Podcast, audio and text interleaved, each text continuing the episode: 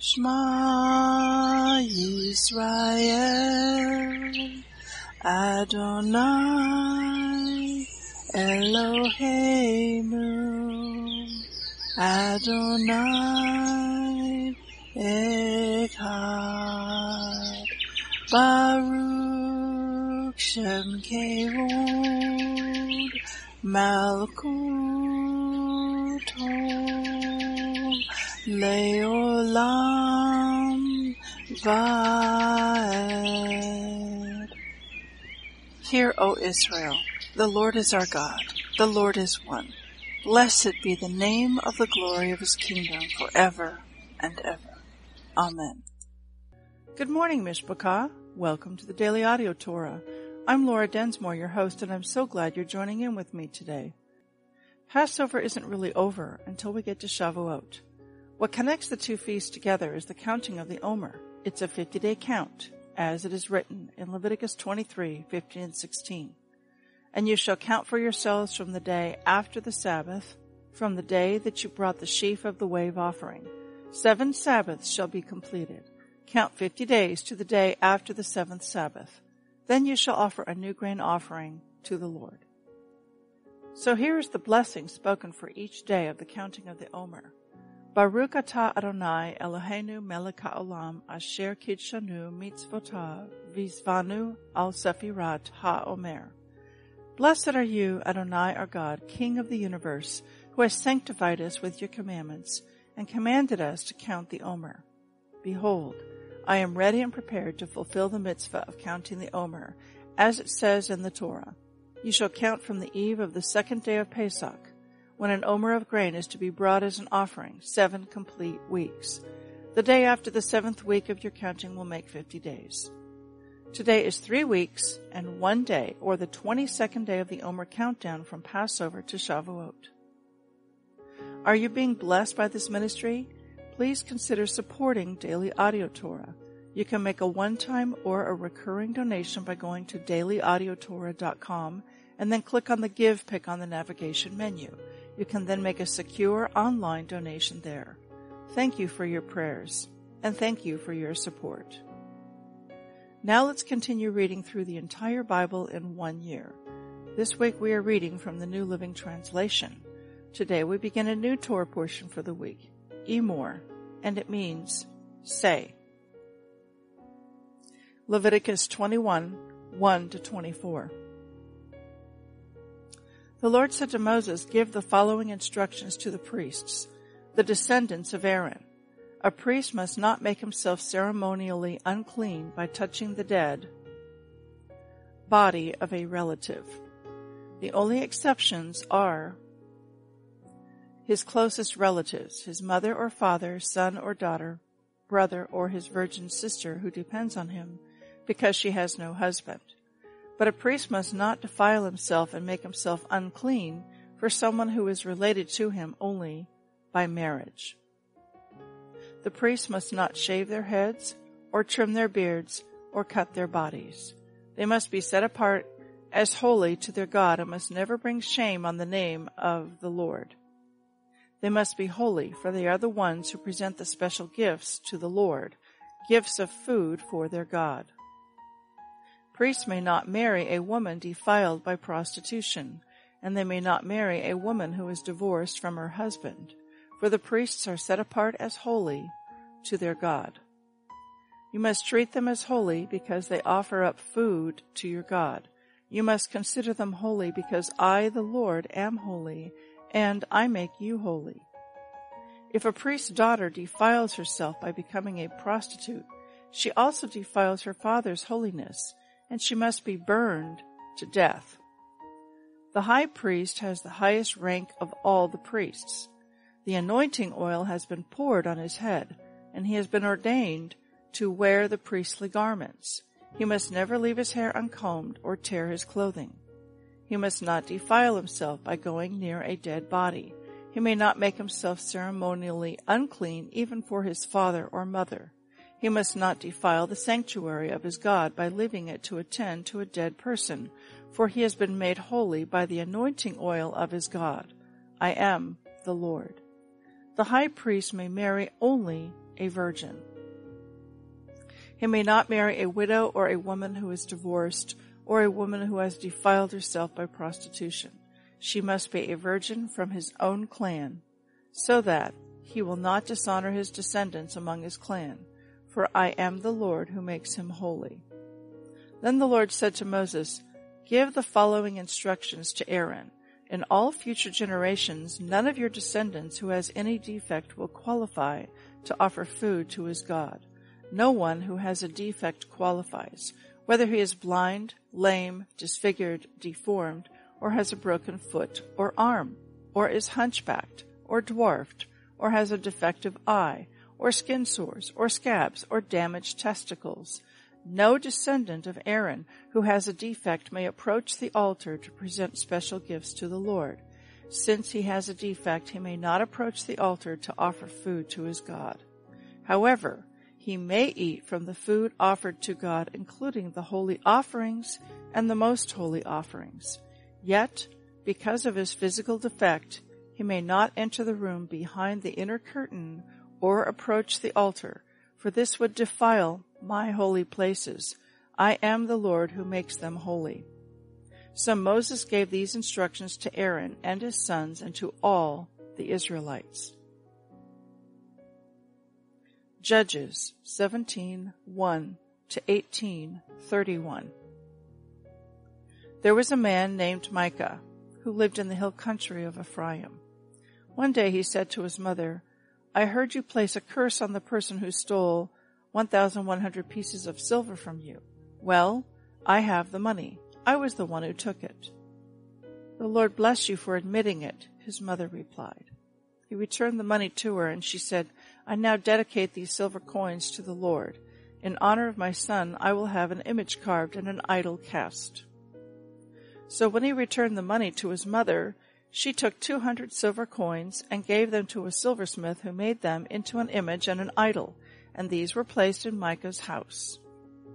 Micah set up a shrine for the idol, and he made a sacred ephod and some household idols. Then he installed one of his sons as his personal priest. In those days, Israel had no king. All the people did whatever seemed right in their own eyes. One day, a young Levite who had been living in Bethlehem in Judah arrived in that area. He had left Bethlehem in search of another place to live, and as he traveled, he came to the hill country of Ephraim. He happened to stop at Micah's house as he was traveling through. Where are you from? Micah asked him. He replied, I am a Levite from Bethlehem in Judah, and I am looking for a place to live. Stay here with me, Micah said, and you can be a father and a priest to me. I will give you ten pieces of silver a year, plus a change of clothes and your food. The Levite agreed to this, and the young man became like one of Micah's sons. So Micah installed the Levite as his personal priest, and he lived in Micah's house. I know the Lord will bless me now, Micah said, because I have a Levite serving as my priest.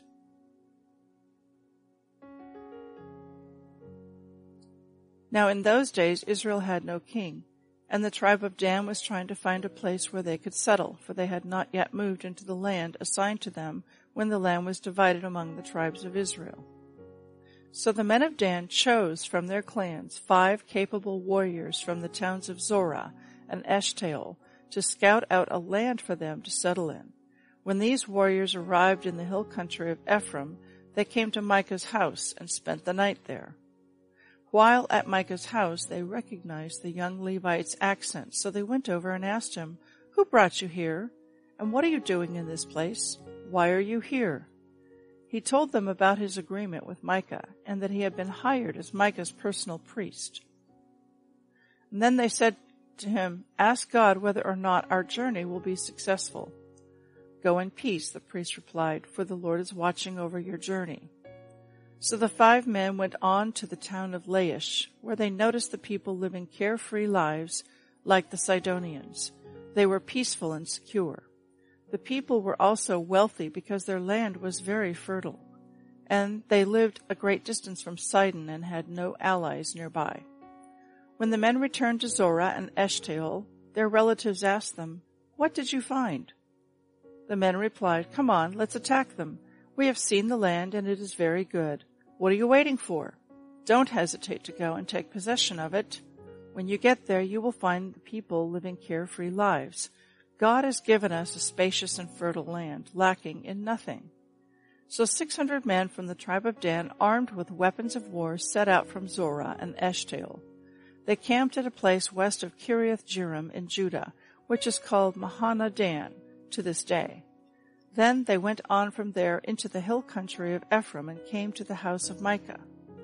The five men who had scouted out the land around Laish explained to the others, these buildings contain a sacred ephod as well as some household idols, a carved image, and a cast idol. What do you think you should do? Then the five men turned off the road and went over to Micah's house, where the young Levite lived, and greeted him kindly. As the six hundred armed warriors from the tribe of Dan stood at the entrance of the gate, the five scouts entered the shrine and removed the carved image the sacred ephod, the household idols, and the cast idol. Meanwhile, the priest was standing at the gate with the six hundred armed warriors. When the priest saw the men carrying all the sacred objects out of Micah's shrine, he said, What are you doing? Be quiet and come with us, they said.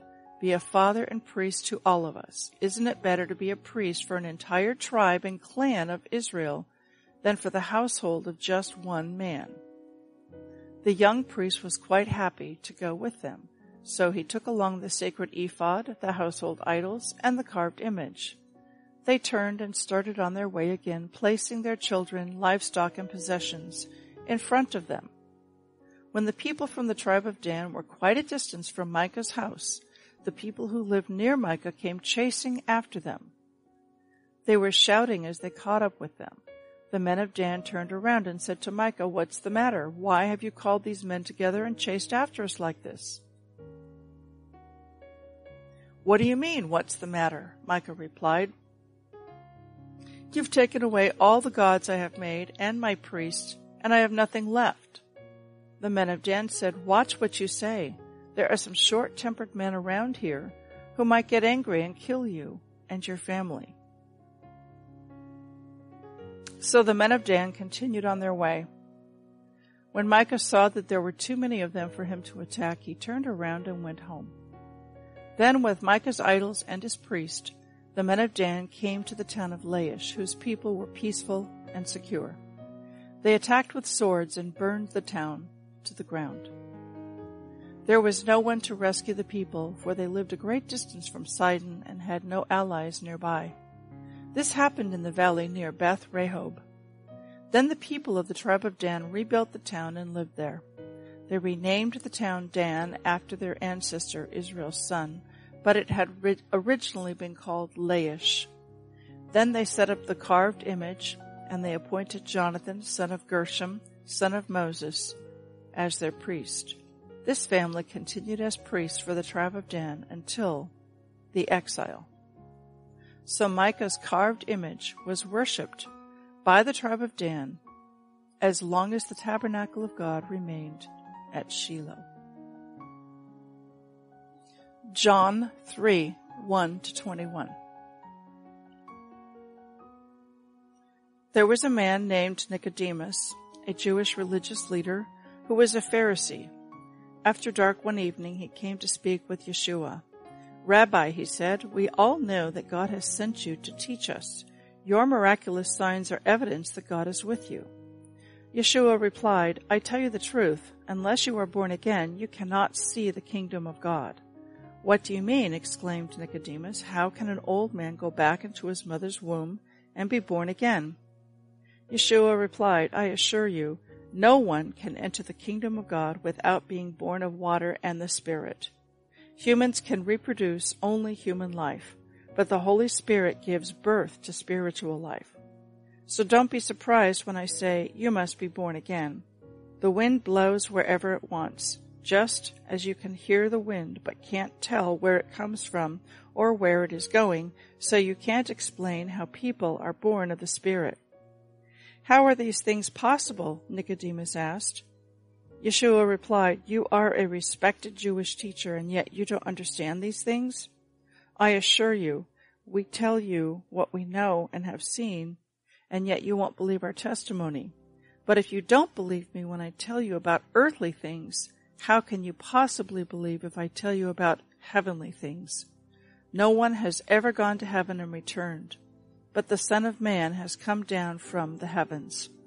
And as Moses lifted up the bronze snake on a pole in the wilderness, so the Son of Man must be lifted up, so that everyone who believes in him will have eternal life. For this is how God loved the world. He gave his one and only Son, so that everyone who believes in him will not perish, but have eternal life. God sent his Son into the world not to judge the world, but to save the world through him. There is no judgment against anyone who believes in him, but anyone who does not believe in him has already been judged for not believing in God's one and only Son. And the judgment is based on this fact. God's light came into the world, but people loved the darkness more than the light, for their actions were evil. All who do evil hate the light and refuse to go near it for fear their sins will be exposed. But those who do what is right come to the light so others can see that they are doing what God wants. Psalm 104, 1 to 23. Let all that I am praise the Lord. O Lord my God, how great you are. You are ro- robed with honor and majesty. You are dressed in a robe of light. You stretch out the starry curtain of the heavens. You lay out the rafters of your home in the rain clouds. You make the clouds your chariot. You ride upon the wings of the wind. Your winds are your messengers. Flames of fire are your servants. You placed the world on its foundation so it would never be moved. You clothed the earth with floods of water, water that covered even the mountains. At your command the water fled. At the sound of your thunder it hurried away. Mountains rose and valleys sank to the levels you decreed. Then you set a firm boundary for the seas, so they would never again cover the earth. You make springs pour water into the ravines, so streams gush down from the mountains. They provide water for all the animals, and the wild donkeys quench their thirst. The birds nest beside the streams and sing among the branches of the trees. You send rain on the mountains from your heavenly home, and you fill the earth with the fruit of your labor. You cause grass to grow for the livestock and plants for people to use. You allow them to produce food from the earth, wine to make them glad, olive oil to soothe their skin, and bread to give them strength. The trees of the Lord are well cared for, the cedars of Lebanon that he planted. There the birds made their nests, and the storks make their homes in the cypresses. High in the mountains live the wild goats, and the rocks form a refuge for the hyraxes. You made the moon to mark the seasons, and the sun knows when to set. You send the darkness, and it becomes night, when all the forest animals prowl about. Then the young lions roar for their prey, stalking the food provided by God. At dawn they slink back into their dens to rest. Then people go off to their work where they labor until evening. Proverbs 14:20 to 21. The poor are despised even by their neighbors, while the rich have many friends. It is a sin to belittle one's neighbor. Blessed are those who help the poor. I'd like to speak to you from our Haftorah portion today, which is Judges chapter 17 and 18. And in these two chapters, we're following the story of Micah.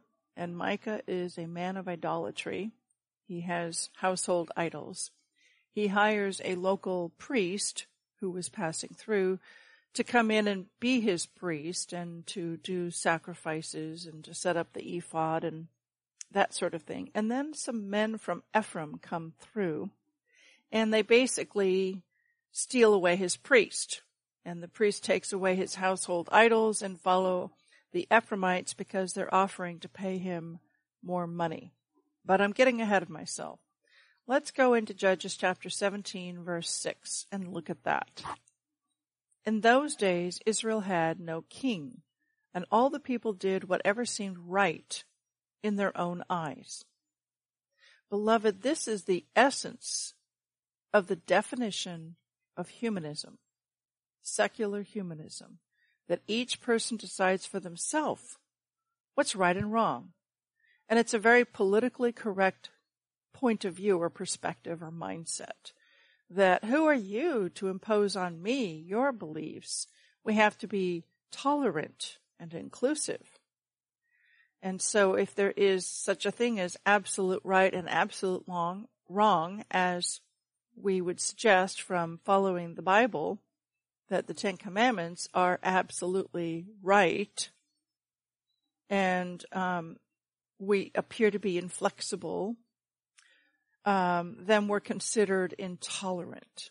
So when you have people deciding for themselves what's right and wrong, then, you know, it's okay to do spirit cooking and take parts of human bodies or parts of, you know, something disgusting and put that in the spirit cooking and even promote it on corporate platforms that I won't mention and make a commercial about it and promote this kind of satanic uh, ritual.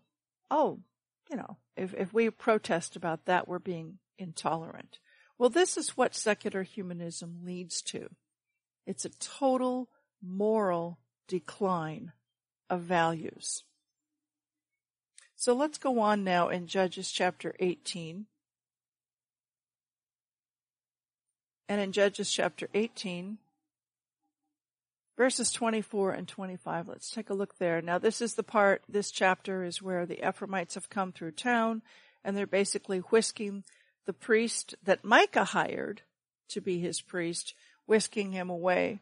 And remember, this is all based in idolatry and you know, household gods that are not the God of Israel. So in verse 24 and 25, it says, what do you mean, what's the matter? Mike, let me give you the background. Micah is chasing after these men from Ephraim. And he's, uh, he's chasing them down because his priest, along with his household idols, have left. And so Mike is upset about this and he's chasing them down. So now let's read verses 24 and 25. Or let's start with 23. Verse 23. They were shouting as they caught up with them. The men of Dan turned around and said to Micah, What's the matter? Why have you called these men together and chased after us like this? What do you mean? What's the matter? Micah replied. You have taken away all the gods I have made and my priest and I have nothing left. The men of Dan said, Watch what you say. There are some short tempered men around here who might get angry and kill you and your family. Now, I want to take those verses and overlay that with our current situation with coronavirus. And ultimately, God is sovereign, He's in control, and He has allowed this virus to affect the planet. And He has a purpose in it. Now, one could say and make the case that the deep state globalists and the Chinese, with their Wuhan lab, they're the ones who engineered this in the lab and then released it, perhaps on purpose. Time will tell whether they are able to prove that, but it looks kind of suspicious. You could put the blame on them, but ultimately God is El Elyon, He is sovereign, He's the Most High, and even if that is the case, he still allows things to happen and his purposes will prevail. So at that level of, of, of, understanding, what is God accomplishing through this coronavirus? He's doing a correction. What kind of a correction? Well, he's taking down idols of the land and idols of the heart. What idols of the land? What idols of the heart? The idols of the land where we tend to pursue way too much consumerism and materialism. We spend way too much time shopping at the malls and spending our money and going to sports events, sporting events, and um, you know, just being caught up in earthly, worldly matters and spending very little to no time with spiritual matters, with spending time with the God of Israel and in His Word. And so you know, the bars are closed, the restaurants are closed, and people can't go to work. And so, in a sense, you could say that the idols of the land have been stolen, taken away. So what are we beginning to see? We're beginning to see social unrest. People are beginning to protest. They're beginning to push back against these draconian measures of sheltering in at home. Now in China, um, I've heard of reports of people being welded into their apartments where the door is welded shut or boarded shut or chained up or locked up so they cannot get out. That's truly draconian and oppressive and people can die inside their apartments because they can't get out to get food. So, of course, we we have lost liberty and freedom, and people want to get back to work. This is true. Setting that aside, what else are people protesting? Well, they can't go out and party. They can't have parties. They can't go out and drink. They can't go to the bars or the restaurants or the movies. And perhaps God is saying, I'm taking away those idols of the land and idols of the heart because I want you to look for me and seek after me. And so in a sense, that situation is parallel to what we just read here of these men of Dan who came and stole Micah's household priest and the household idols and my, and now Micah is protesting and he wants them back. He wants them back. You've taken away all the gods I have made and my priest, and I have nothing left. And then the men of Dan say, watch what you say. There's some short-tempered men around here who might get angry and kill you and your family. So they threaten him. So that verse, short-tempered men who might get angry and kill you, that's kind of a, I think connects to the social unrest that we might start seeing, that people might start bashing windows and looting and rioting and getting angry and um, it, it the social order begins to unravel because people want what they want. They want their alcohol. They want their marijuana. They want their abortions. They want their shopping malls.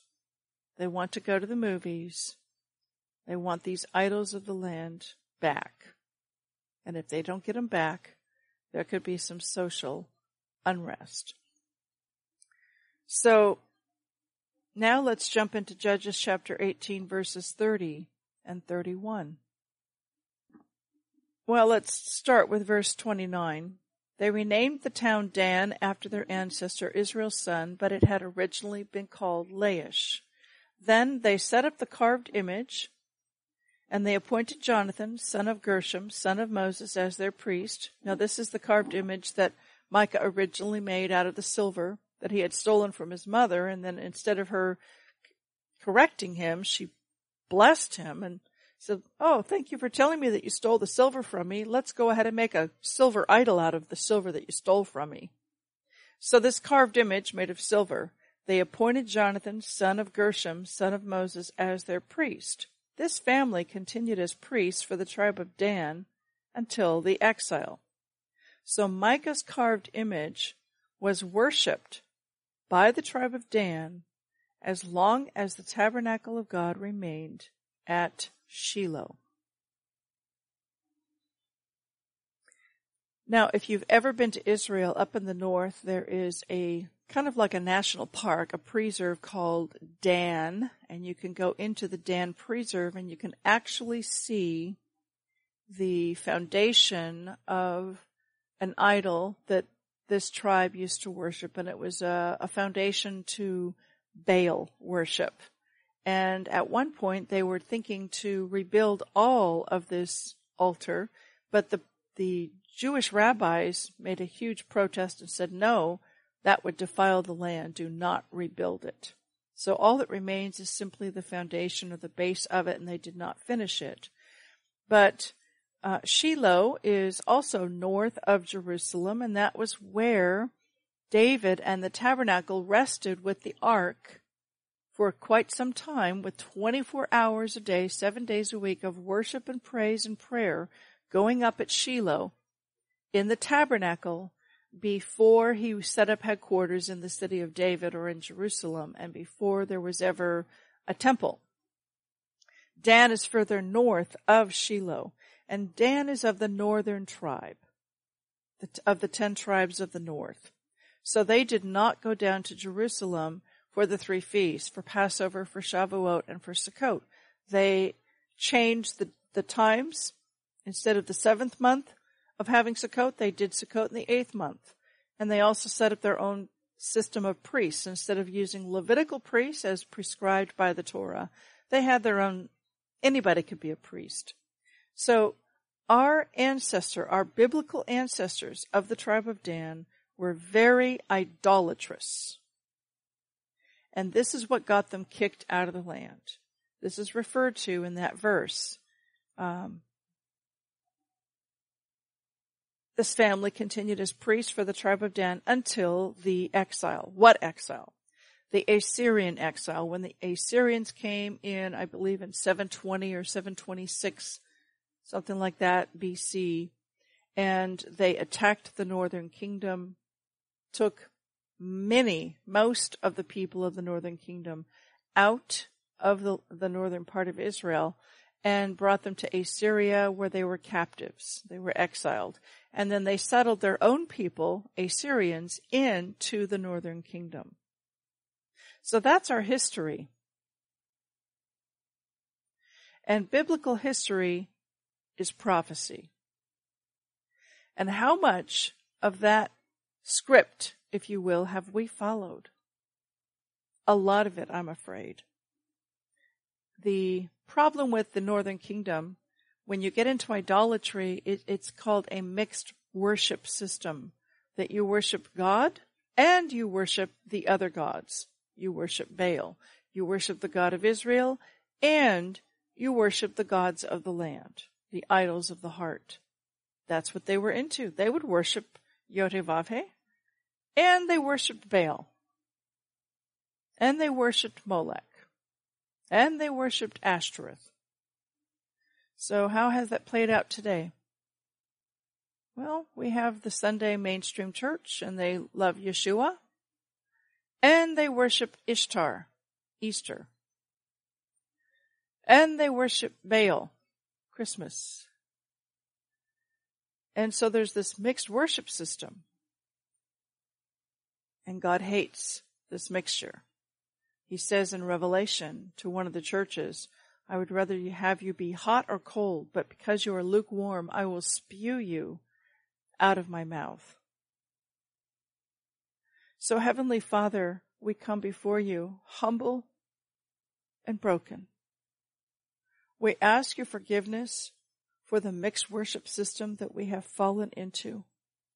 We ask your forgiveness and we repent for the idols of the heart that we have at times in our lives worshiped you, but we've also worshiped other gods, materialism, consumerism, sports, Hollywood, entertainment, money, family. Abba, forgive us for making these idols of the heart, and we repent and we give you permission to pull them down and remove them. Please cleanse us, Abba. Cleanse us of these idols of the heart, and may we worship you and you alone. Father, if we are blind to any of these idols of the heart, if we are not aware, if we are blind, if we've been deceived, I'm asking Abba that you will shine your light and reveal and expose what those idols of the heart are. We do not want household idols. And they're not necessarily going to be literal, but it's more an attitude of the heart. So Father, please expose and reveal what those idols of the heart are. And Abba, please, we ask that you pull them down. Pull them down. We walk away. We want to worship you and you alone. You are the God of gods, the King of kings, the Lord of lords. You are the God of Israel. You are our Messiah, Yeshua. You are our soon and coming King. You are the great high priest. You are our refuge and our shelter and our high place. You are our bridegroom. You are our high tower. You are the name above all names. How we love you, Yeshua.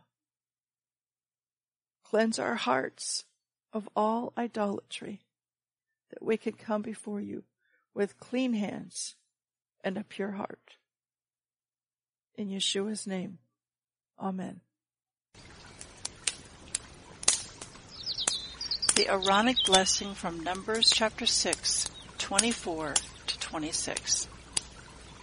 Adonai bless you and keep you. Adonai make his face to shine upon you and be gracious to you.